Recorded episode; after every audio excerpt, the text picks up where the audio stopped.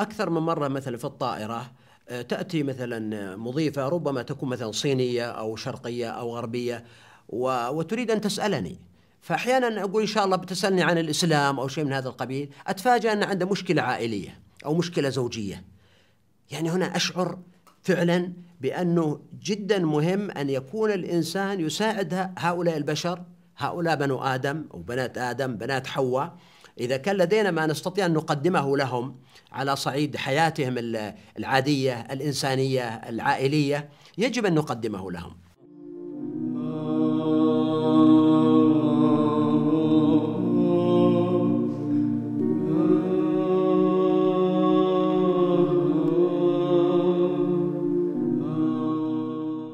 الله سبحانه وتعالى سماه خليفة، إني جاعل في الأرض خليفة، وهو ليس خليفة عن الله، يعني لأنه الله سبحانه وبحمده هو الخليفة، كما في الدعاء اللهم أنت الصاحب في السفر والخليفة في الأهل، والله حاضر لا يغيب سبحانه.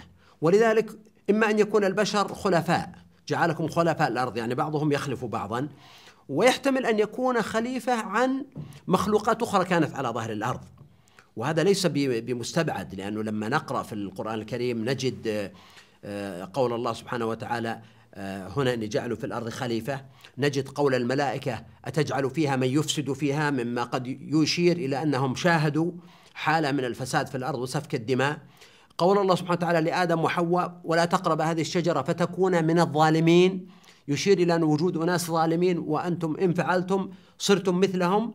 فربما يكون هناك بشر قبل آدم، طبعا لما نقول بشر معناه أنه أجسادهم ظاهرة، يعني ليست مغطاة مثلا بالصوف أو الريش أو الشعر، خلينا نقول مخلوقات قبل آدم كانت على ظهر الأرض وأفسدت وسفكت الدماء، فذهب الله بهم وجاء بآدم وذريته خليفة عنهم. من القصة أنه مهمة الإنسان الخلافة في الأرض، الملائكة ليسوا مهيئين للخلافة في الأرض، هم مهيئون للسماء، ولذلك هم يسبحون بحمد الله ويقدسون له فيصلحون للسماء والبقاء فيها، لكن الأرض تحتاج إلى إنسان مخلوق من تراب الأرض. هنا الخلافة معناه أنه استعمار الأرض، اكتشاف نواميس الأرض، السعي فيها، بناء، هذا كله معنى من معاني الخلافة. إنكار المعلومات مثل إنكار وجود مثل مخلوقات قبل آدم يضر بالمعرفة، التسرع بإنكار المعلومات يضر بالمعرفة مثل التسرع بتثبيت المعلومات دون دليل. عادة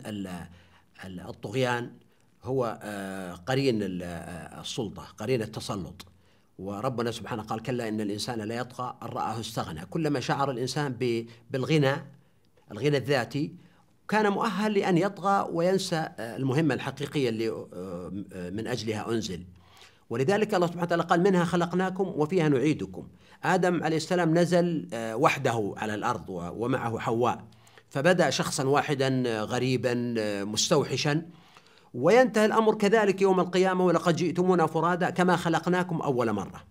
لا شيء يقمع حالة الطغيان عند الإنسان، سواء كان طغيان بالمال أو طغيان بالعلم والمعرفة أو طغيان بالسلطة، مثل استشعار الإنسان بحقيقته وفقره.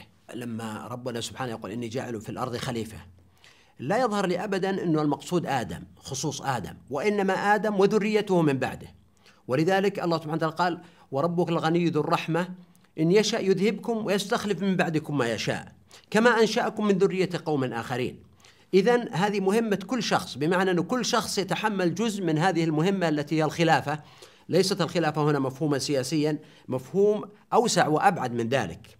كل إنسان هو خليفة على نفسه، خليفة على أسرته، خليفة على مسؤوليته والعمل الخاص المنوط به. ممكن تكون الخلافة هي هي الرعاية، وممكن يعبر عنها بعضهم بالحفظ لما يتكلمون عن حفظ الضرورات، لكني أحيانا أفضل عن الحفظ أن الخلافة هنا ليست فقط حفظ الأشياء، وإنما هي التنمية والتطوير، بمعنى ليست مهمة الإنسان وهو مستخلف على أسرته مثلا أن يحافظ عليهم فقط، وإنما أن ينميهم ويطورهم ويجعلهم مؤهلين لأن يقوموا بهذه المهمة من بعده. دعني أتذكر أن الرسول عليه الصلاة والسلام لما يقول لنا مثلا أنه غصن شوك يعزله الإنسان عن الطريق يدخل به الجنة، هذا ممكن يكون غصن شوك مرمي في الطريق فعلا، وممكن يكون عقبة أو مشكلة تحول بين إنسان وبين هدفه أو بين السعادة أو بين مقصد يريده، فيساهم الإنسان في تعبيد الطريق للناس.